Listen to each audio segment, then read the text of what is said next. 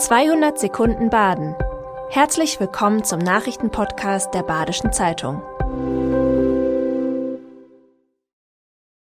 Die Nachrichten am Freitag, den 23. Februar. Dem SC Freiburg ist der Einzug ins Achtelfinale der Europa League gelungen.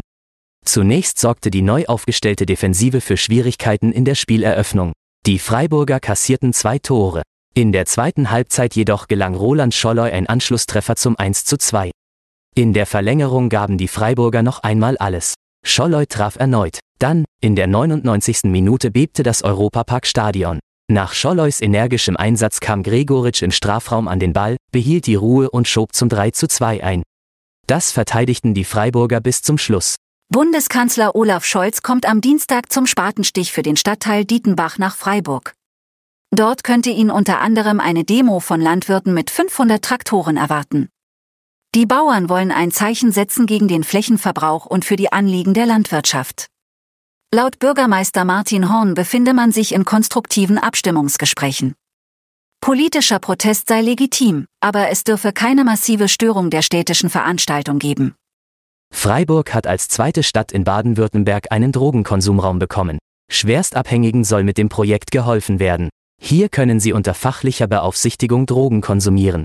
Auf Notfälle wie Überdosen kann schnell reagiert werden. Niemand, der drogenabhängig sei, mache dies aus freien Stücken, sagt Sozialminister Manfred Lucher. Drogenkonsumräume seien Teil einer verantwortungsvollen und menschlichen Drogenpolitik. Der Konsumraum entlaste auch den öffentlichen Raum spürbar, so Ilja Wöllert von der AWO Drogenhilfe. Es ist nachgewiesen, dass durch Konsumräume keine Sogwirkung entsteht, betont er. Der Eichstätter Biogroßhändler Rinkle Naturkost steht unter Druck. Jahrelang war er auf Wachstumskurs, jetzt springt der Großkunde Alnatura mit einem Großteil des Sortiments ab. Alnatura arbeitet künftig mit Metro zusammen, um überregional die Logistik zu optimieren. Bei Rinklin werden Arbeitsplätze wegfallen.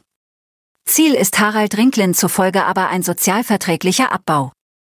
Nun will er andere Geschäftsfelder ausbauen.